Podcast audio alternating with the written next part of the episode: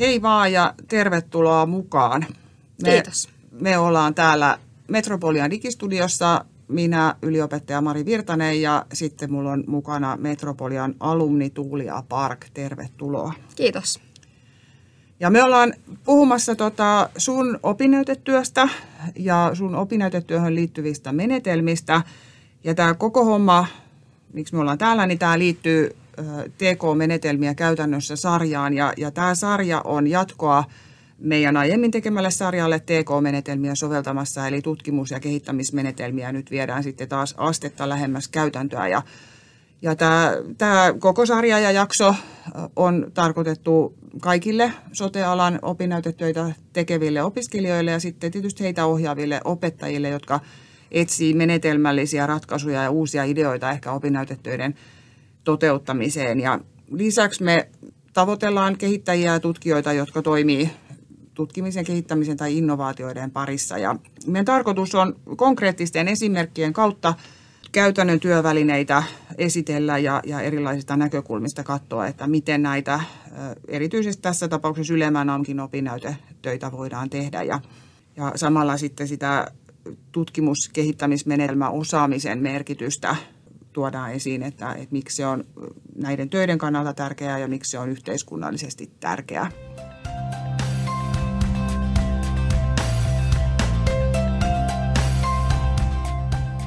Ja tänään puhutaan erityisesti tuosta käytettävyystestauksesta, mistä sä oot, Tuulia, ton oman työsi tehnyt ja miten se tehdään käytännössä, mitä eri vaiheita siihen kuuluu, minkälaisia vaikutuksia, ehkä vaikuttavuuttakin oot sillä työllä saavuttanut ja sitten minkälaista osaamista tässä tämän prosessin aikana sulle on kertynyt ja mikä merkitys sillä on käytännön työssä. Eli Tuulia, aloitetaanko sillä, että kerro vähän sun taustaa ja ehkä se meidän kuulijoita kiinnostaa, että miten ja miksi sä olet nyt tässä? Totta kai. Eli mä olen ollut tuossa ylemmän ammattikorkeakoulun tutkinto-ohjelmassa kliininen asiantuntijuus digitaalisissa sosiaali- ja terveyspalveluissa ja valmistuin nyt kesäkuussa 2022. Ja aiemmalta koulutukseltani olen röntgenhoitaja, tein niitä töitä noin 10 vuotta ja sitten siinä röntgenhoitajan töiden ohella päätin opiskella tietojen käsittely ja kansainvälisen liiketalouden tutkinnot. Ja sitä myötä sitten tuntui, että juuri tämä ylemmän ammattikorkeakoulun linja oli semmoinen hyvä jatkumo sille mun aiemmille koulutustaustalle. Ja sen myötä sitten onkin päässyt terveysteknologian töiden pariin nyt, että missä tälläkin hetkellä työskentelen. Sulla on myös mahtava uratarina. Terveystieteiden ja hoitamisen ihmisiä kiinnostaa nämä uratarinat myöskin, että miten sitten työllistytään uudenlaisiin tehtäviin. Ja täällä varmasti tällä sun tekemällä opinnäytetyölläkin on ollut jonkunlainen merkitys siihen, että missä sä olet tänään. Jonkin verran kyllä. Et ehkä enemmänkin sillä tutkinto-ohjelmalla, sillä että mä oon päässyt opiskelemaan juuri tätä tutkinto-ohjelmaa, että se auttoi mua pääsemään pois sieltä tavallisesta röntgenhoitajan työstä. Kyllä. Mahtava. Toi sun työ oli nimeltään Terveyskylän naistalon mobiilikäytettävyystestaus ja käyttäjäkokemuksen arviointi. Ja se on, mulle se on tällainen tutkimuksellinen kehittämistyö. Onko se sulle semmoinen? Kyllä, että se oli mulle tämmöinen vähän hyppy tuntemattomaan niin sanotusti, että en ollut aiemmin koskaan käytettävyystestausta tehnyt, enkä käyttäjäkokemuksen arviointiakaan, joten kyllä, sanoisin samaa. Joo, mä halusin nostaa tuon esiin nimittäin, kun toi tutkimuksellinen kehittäminen ja tutkimuksellinen kehittämistyö ovat terminologisesti kirjavia, ja mä voisin nyt sanoa ihan yhtä lailla, että tämä oli kehittävää tutkimusta, tai tämä oli tutkimuksellista kehittämistoimintaa, tai tämä oli kehittämishanke, tai tämä oli toiminnallinen opinnäytetyö, tai tämä oli palvelumuotoilua, mutta yhtä kaikki niin kertoo ehkä siitä, että näitä niin kuin tutkimuksellisia kehittämistöitä voi tehdä todella erilaisilla menetelmillä, joka tässä nyt on ollut se käytettävyystestaus.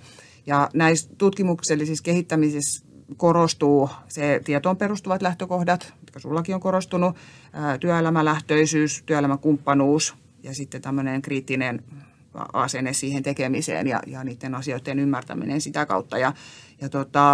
Nyt kun sä mietit tehtyä työtä ja sitä teoreettista viitekehystäkin, että kun sä tutkit mobiilikäytettävyyttä ja ylipäänsä digitaalisten palveluiden käytettävyyttä, perehdyit aiheeseen paljon, niin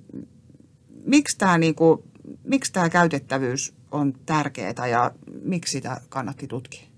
No sehän on tosiasia, että meillä on hyvin paljon, erityisesti sote-alalla, on tämmöiset erilaiset digitaaliset palvelut kasvaneet vuosien saatossa ja ne kasvaa yhä edelleen. Ja nyt erityisesti tämä korona-aikakin on siihen vähän ohjannut, että yhä enemmän palveluita tarjotaan etämuodossa, joka ohjaa sitten myös loppukäyttäjiä, potilaita, asiakkaita käyttämään enemmän yhä erilaisempia teknologisimpia ratkaisuja. Ja tuo käytettävyys korostuu erityisesti tämmöisissä erilaisissa ryhmissä, jotka ei ole tottunut käyttämään välttämättä erilaisia tämmöisiä digitaalisia palveluita, jolloin se on erityisen tärkeää tutkia sitä, että onko meidän tämä digitaalinen palvelu tarpeeksi hyvin ja laadukkaasti rakennettu, jotta sitä tullaan käyttämään jatkossa. Että jos se ei ole hyvä käytettävyydeltään, niin silloin sitä ei tulla käyttämään. Ja loppukäyttäjät luovuttaa sen suhteen herkästi ja siirtyy sitten johonkin muihin ratkaisuihin. Jos sun pitäisi nyt nopeasti määritellä toi käytettävyys, niin minkälaisia asioita tulisi mieleen? No ehdottomasti se visuaalisuus, skaalautuvuus, sommittelu ja ylipäätänsä se, että erilaiset tämmöiset päätelaitteet, mitä ihminen käyttää, että on se sitten mobiiliversio tai sitten ihan omalla kannettavalla tietokoneella tai pöytäkoneella, tabletilla, niin että se on optimoitu erilaisille päätelaitteille oikealla tavalla, että toimii samalla tavalla, että käytät mitä tahansa. Joo, halusin kysyä sen takia, että monestihan me emme oikeastaan huomaa sitä, kun se on hyvä. Sitten kun se on, me huomataan kyllä se, että kun se on huono, käyttöliittymä on huono, mobiili ei skaalaudu, napikat on vaikeasti löydettävissä, värit on ehkä, kontrastit on heikot, niin sittenhän me huomataan se, että tässä on nyt jotain sellaista, mikä ei niin kuin mulle toimi. Kyllä. Ja tietysti niin kuin kehittämisen kannalta niin olisi hienoa, että jo siinä vaiheessa ennen kuin ne tuotteet menee käyttöön ja asiakkaalle asti, niin ne olisi testattuja. Kyllä. Ja sä lähdit sitten Terveyskylän naistaloa tutkimaan ja erityisesti sitä mobiilikäytettävyyttä, että miltä se näyttää kännykällä käytettäessä ja arvioimaan sitten sitä käyttäjäkokemusta. Niin miten tämä käytännössä meni? Koko työ. No se niin kuin ehkä, no sekin kiinnostaa, että miten se koko työ menee, mutta ehkä ne vaiheet, että mitä erilaisia vaiheita sinulla tässä työssä oli? Siinä oli monta erilaista vaihetta ja tärkeää tämmöisessä käytettävyystestauksessa on juurikin hyödyntää erilaisia tutkimusmenetelmiä, että laadullisia sekä määrällisiä. Että jos vaan keskittyy johonkin tiettyyn yhteen tutkimusmenetelmään, niin silloin tämmöinen käytettävyystestaus ja käyttäjäkokemuksen arviointi jää hyvin suppeeksi ja hyvin pintapuoliseksi, että erilaisilla tämmöisillä menetelmillä saadaan vähän tuettua toinen toisiaan siinä ja saataan vähän sitä parempia lopputulosta sitten. Eli tässä työssä oli monta eri vaihetta. Meillä ensin tietysti määriteltiin se kohderyhmä, käyttäjäpersoona ja sen jälkeen lähdettiin kehittämään näitä kyselylomakkeita ja skriptiä, mitä tässä käytettävyystestauksessa tarvittiin. Meillä oli siellä heuristinen arviointi mukana. Tehtiin esitestauksia tälle skriptille ja myös sitten oli havainnointi siinä mukana, katsottiin, että meillä on kaikki sopivat kysymykset valikoituna ja katsottiin vähän myös sitä aikataulua myöskin. Ja sen jälkeen, kun esitestaus oli suoritettu, niin tehtiin tämä testiryhmän rekrytointi, jonka jälkeen päästiin sinne käytettävyystestaukseen, jonka aikana sitten arviointiin myös sitä käyttäjäkokemusta sen havainnoinnin kautta myös. Ja lopulta sitten aineiston analysointi ja tulosten julkaiseminen. Toihan menee aika lailla niin kuin semmoisen ehkä klassisen käytettävyystestauksen mukaan, että aika tyypillistähän näille käytettävyystestauksille on, että se käyttäjäpersona määritetään ensin. Kyllä. Eli kuvitellaan joku käyttäjä, todennäköinen potenttikäyttäjä, joka sitten on tämän ikäinen ja tällaisella taustoilla ja digitaalisten palveluiden käyttöastetta ehkä arvioidaan. Ja minkälainen oli sun käyttäjä? No mun käyttäjä, kun oli tämä naistalo kyseessä, niin hän oli tämmöinen naistalon ajateltu, naisoletettu henkilö siinä. Ja hänellekin tehtiin tämmöinen kuvitteellinen nimi, ikä, koulutustaso, maantieteellinen sijainti ja sitten sitä teknistä osaamista piti myös siinä ajatella. Ja suhtautumista ja asennetta uuden tuotteen opetteluun myös. Että tämmöinen käyttäjäpersona piti rakentaa. Tämä on tosi siis tyypillinen tälle, mutta sitten kun ajattelee niin kuin terveystiedettä ylipäänsä, niin tämä on vähän niin kuin toisesta maailmasta tällainen käyttäjäpersonien, että me kuvitellaan se asiakas tai kuvitellaan sen potilas. Mutta näin se menee. Sen jälkeen, kun sulla oli se persona, sitten sä puhuit äsken sanois niistä skripteistä, eli sitten kehitettiin skriptit. Kyllä. Eli skripti on semmoinen vähän niin kuin ohjenuora, mikä annetaan näille testaukseen, käytettävyystestaukseen osallistuneille henkilöille, että he toimii sen skriptin mukaisesti. Vaihe kerrallaan edetään, että siinä pyydetään siihen testaukseen osallistuvaa henkilöä tekemään tietty asia ja siinä sitten tarkastellaan, havainnoidaan, että miten se asia etenee, että pystyykö tämä testaukseen osallistuva henkilö suoriutumaan siitä annetusta tehtävästä. Joo, ja hän ikään kuin nimenomaan suorittaa sitä tehtävää. Kyllä. Ja sinähän sitten opinnäytetyöntekijänä siinä vaiheessa seurasit sitä tilannetta. Kyllä. Tyypillisesti, tai voisiko sanoa niin kuin aiemmassa normaalissa elämässä, nämä toteutettiin lähes poikkeuksetta paikan päällä. Kyllä. Niin, että hän tekee ja sinä seuraat ja sitten kirjaat muistiinpanoja, että miten se menee. Mutta nythän tämä valitseva tilanne vähän haastoi sinua tuossa, että nämä tehtiin etänä. Kyllä. Kyllä tehtiin etänä, että siinä oli kamera päällä, että pystyttiin sitten tarkkailemaan sitä tilannetta, mutta se toi tietysti omalaiset haasteet siihen sitten, että erityisesti jos toinen henkilö siellä ruudun toisella puolella ei ole tottunut semmoiseen tilanteeseen, että on kamera päällä ja tällä tavoin, että se oli uudenlainen ympäristö. Kyllä. Joo, ja varmaan jollain tavalla haastaa ehkä sitten sitä niin kuin luotettavuutta ja sitä pohdintaa, mutta en yhtään epäile, etteikö olisi toimiva tapa. Tänä päivänä, kun jotenkin on nähty muutenkin, että ihan aika lailla mitä vaan voidaan tehdä etänä. Kyllä. Niin miksei myöskin käytettävyystestausta ja jotenkin etänä, että onhan niin kuin paljon parempi tehdä se niin kuin olla tekemättä lainkaan. Kyllä. Ja sitten sä havainnoit ja keräsit sillä tavalla aineistoa, mutta sitten nosta vielä esiin noi, että minkälaista aineistoa sinulla tuli missäkin vaiheessa ja mitä niillä aineistoilla sitten tapahtuu? Joo, eli tässä oli tämä heuristinen arviointi, mistä ehdinkin jo mainitsemaan. Ja tässä sitten heuristisessa arvioinnissa käytettiin semmoisia tämmöistä Nielsenin heuristiikkaa. Onko heittää yhtään Nielsenin heuristiikkaa, niin kun, että mitä se käytännössä on? No, tässähän on Nielsenin heuristikassa on semmoinen asia, että tämmöinen ihan tavallinen, tämmöinen tavallinen henkilö ei ehkä osaa ymmärtää sitä, että mitä siinä pitää hakea takaa. Että se ehkä vaatii semmoisen vähän kokeneemman henkilön tekemään sitä heuristiikkaa, jotta osataan löytää niitä haluttuja asioita sieltä sitten käytettävyydestä.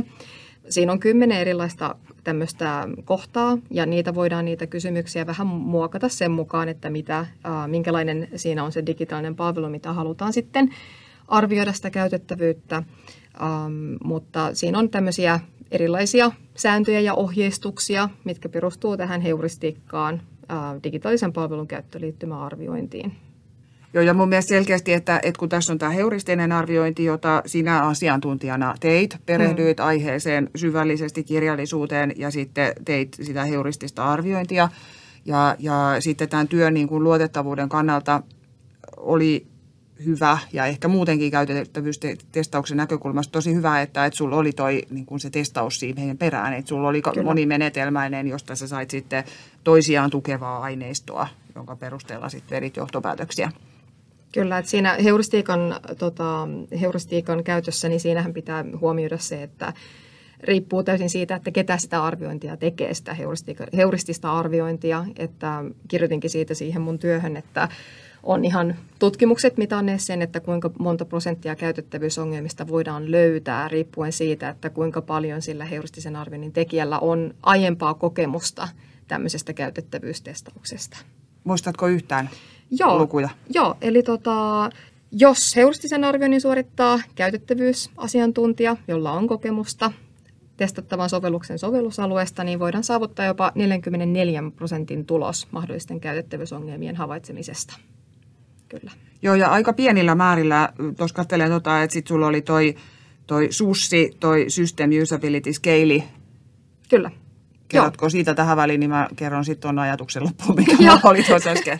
Joo, eli siinä oli tämmöinen SUS-kyselylomake, käytössä myöskin, ja siinä on tämmöisiä positiivisia ja negatiivisia väittämiä, tämmöisiä kysymyksiä, joista sitten pitää vastaajan valikoida sopiva vastausvaihtoehto annetuista vastausasteikoista, ja siinä on, se vastausasteikko on tämmöisen Laikert-asteikon mukaan 1-5. Ja siinä sitten tämä SUS-tulos määräytyy 0-100 pisteen välillä. Ja siinä on sellainen tietynlainen laskentakaava, ja kovasti olen Exceliä siihen käyttänyt ja opin senkin tämän opinnetyön aikana. Ja tämmöisenä hyvänä käyttöjärjestelmänä voidaan pitää semmoista käyttöjärjestelmää, joka saa luvuksi 68 tällä SUS-tuloksella. Ja se ajatus, mikä mulla oli tuossa, niin liittyy tähän SUSiin siinä, että aika pienillä osallistujilla näitä arviointeja tehdään. Että tuossa jossain muisti säilyy ehkä semmoinen, että 5 henkilöllä jo saadaan sellaista kumuloituvaa tulosta, että vaikka sitten olisi 6., 7. ja 8. arvioimassa, niin sitten ei välttämättä se tiedon määrä enää lisännyt. Kyllä, juuri näin. Ja sen perusteella niin kun jotenkin ajattelen, että aika pienillä voimilla sitten kuitenkin tällaista käytettävyystestausta voitaisiin tehdä, ja toivottavasti tehdäänkin paljon. Kyllä, ja tässä on se tärkeää, että tämmöinen SUS-kyselylomake pitää täyttää heti sen käytettävyystestauksen jälkeen, että sitten siinä ei saa jäädä semmoista viivettä, koska muuten sitten käytettävyystestaukseen osallistunut henkilö unohtaa sen oman kokemuksensa ja ajatukset siitä käytettävyystestauksen kulusta. Toi on muuten tosi tärkeä huomio, että sittenhän kun lähtee tekemään muuta, niin tuli monta asiaa, ja sitten jotenkin ehkä herkästi voisi ajatellakin, että jos oli varmaan ihan hyvä. Kyllä. Niin tulisi vastattua vaan eri tavalla kuin se, että sä oot niin kuin keräämässä sen aineiston välittömästi siinä. Kyllä. Ja käytettävyystestausta tehtiin mobiilisti. Joo. Kaikki tehtiin itse asiassa mobiilisti. Joo, tuli just mieleen nyt, kun katsoin otsikkoa vielä, että se tehtiin mobiilisti, eli sillä päätelaitteella, millä oletettu henkilö sitä oikeastikin tulisi käyttämään. Kyllä, että se oli heidän oma henkilökohtainen mobiililaite, kännykkä tässä tapauksessa, että osalla henkilöistä oli käyttöjärjestelmänä iOS ja sitten osalla taas Android. Siitäkin puhutaan tuossa mun työssä, että pientä eroa oli havaittavissa. Joo, ja toihan on tosi tätä päivää. Kyllä. Et kun etsit jotain tietoa vaikka nyt Terveyskylän naistalosta jossain mennessäsi bussissa, junassa, missä niin se on aina se puhelin. Kyllä. Että ehkä joku voi PC-lläkin sitä hakea, mutta harvemmin varmaan, niin sen takia tämä oli musta todella arvokas. Monellakin tavalla arvokas tämä sun työ, mitä sä oot tehnyt.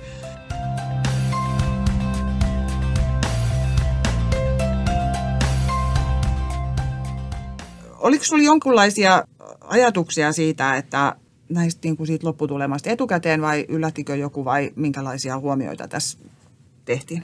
No, nämä Terveyskylän talot oli mulle ehkä vähän entuudestaan melko vieraita. Et olin kyllä siellä opintojenkin myötä käynyt joissakin taloissa vähän tutkimassa, että mitä löytyy, mutta en sen syvällisemmin. Mutta huomasin jo tässä, kun naistalo valikoitui tähän nyt tarkasteltavaksi kohteeksi, niin huomasin jo, että tämä näyttää kyllä ihan hyvältä.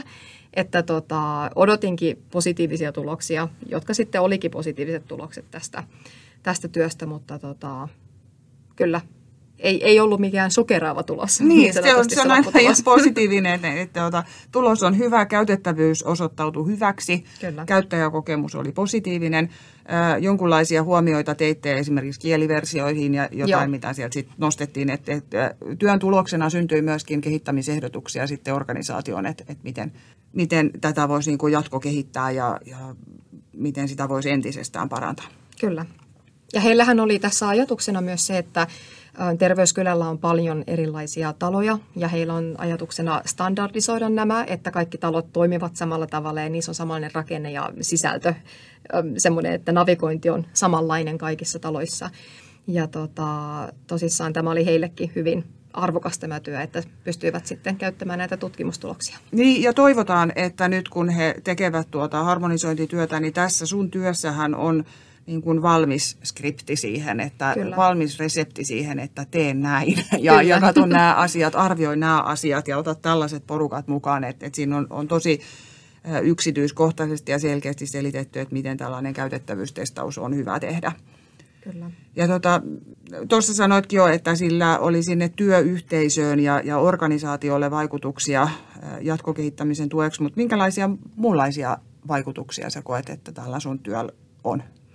No itselleni tietysti tämmöisiä omakohtaisia, henkilökohtaisia vaikutuksia, että opin hyvin paljon tästä käytettävyystestauksesta ja mielenkiinto heräsi tätä osa-aluetta kohtaa hyvinkin paljon ja toivon, että tulevaisuudessa ihan omassa työssäkin, että olisi jotain mahdollisuuksia käyttää näitä saamia oppeja. Että varmasti niistä on hyötyä, että kuitenkin nyt kun terveysteknologian parissa työskentelee, niin tulee erilaisia tämmöisiä digitaalisia palveluita ja ratkaisuja yhä enemmän luotua, niin toivottavasti pääsisin olemaan niissä enemmän mukana.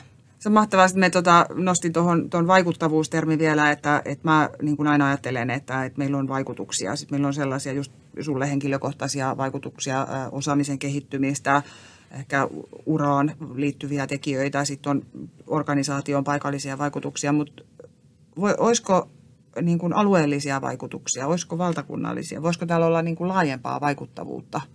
Mahdollisesti, mikä ettei kyllä, että erityisesti varmasti nyt siellä Terveyskylän parissa ehdottomasti, että heillähän on hyvin laaja se heidän tämmöiset digitaaliset palvelut ja niitä yhä enemmän käytetään ja tarjotaan potilaalle käytettäväksi, niin ehdottomasti. Todella, mä olen aivan samaa mieltä, siis mä näen taas niin kuin suuren potentiaalin, kun katsoo tulevaisuuteen ja katsoo palvelurakennetta ja uudenlaisia palveluratkaisuja, niin digitaaliset palvelut niin ei varmasti tule vähenemään, niin niiden käytettävyys tietysti, että sitten kun niitä alkaa olla paljon ja tarjontaa on ehkä enemmän kuin kysyntää, niin sitten tietysti käytettävyys on yksi, millään siellä myöskin voitaisiin kilpailla, että mitkä ratkaisut on niitä, mistä asiakkaat tai potilaat ihan oikeasti niin kuin hyötyvät. Kyllä. Ja mitä he käyttävät, ei vaan satunnaisesti, vaan niin kuin palaavat myöskin käyttämään sitä.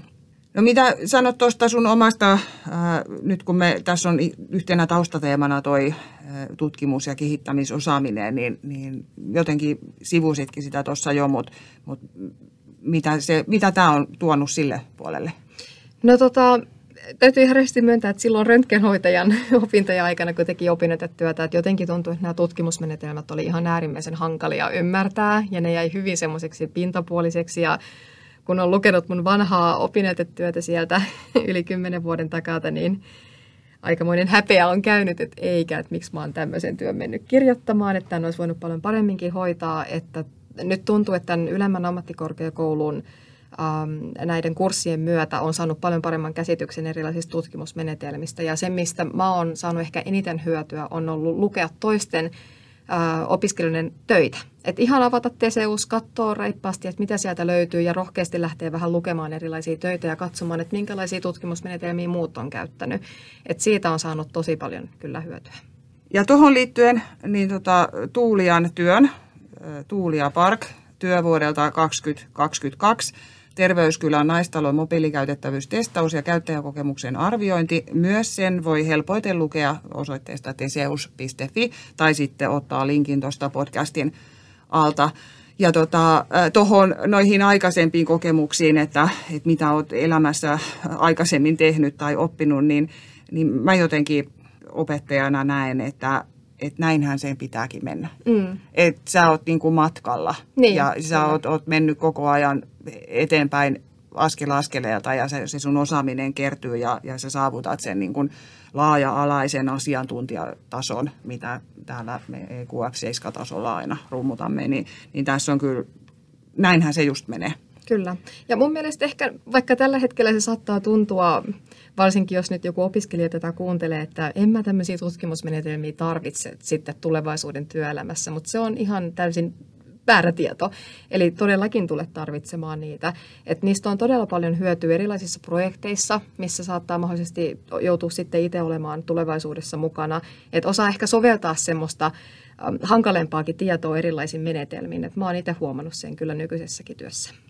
Tuossa tuli hieno mainospuhe. Siis mä oon monta kertaa tässä aikaisempien jaksojen aikanakin nostanut esiin sen OPH:n opetushallituksen raportin osaaminen 2030. Niin siellähän on myöskin näitä, että tarvitset näitä ongelmanratkaisutaitoja, tutkimusmenetelmätaitoja, kehittämistaitoja, niin tuossa tuli se kyllä sun äänellä, että kannattaa näihin keskittyä. Kyllä. Sitten mä vielä haluan, tietysti kiitän sua paljon kaikesta ja kiitos, että tulit, mutta haluan vielä nostaa tähän loppuun, tämä sun työ on saanut kunniamaininnan Finnish Software Testing Board on myöntänyt sulle palkinnon Kyllä. parhaasta työstä. Kaikista Suomen korkeakouluista, yliopistoista sekä ammattikorkeakouluista, niin tämä oli numero 1. Siis nyt menee kylmät väreet ja ihan sellainen, että nyt kuuluisi tulla hirveät hurrahuudot ja niin kuin, että mahtavaa työtä. Hieno työ, kannattaa käydä lukemassa ja kannattaa myöskin olla kuulolla. Ja tuhannesti kiitoksia sulle Tuulia Park, että tulit tänään tänne. Kiitos.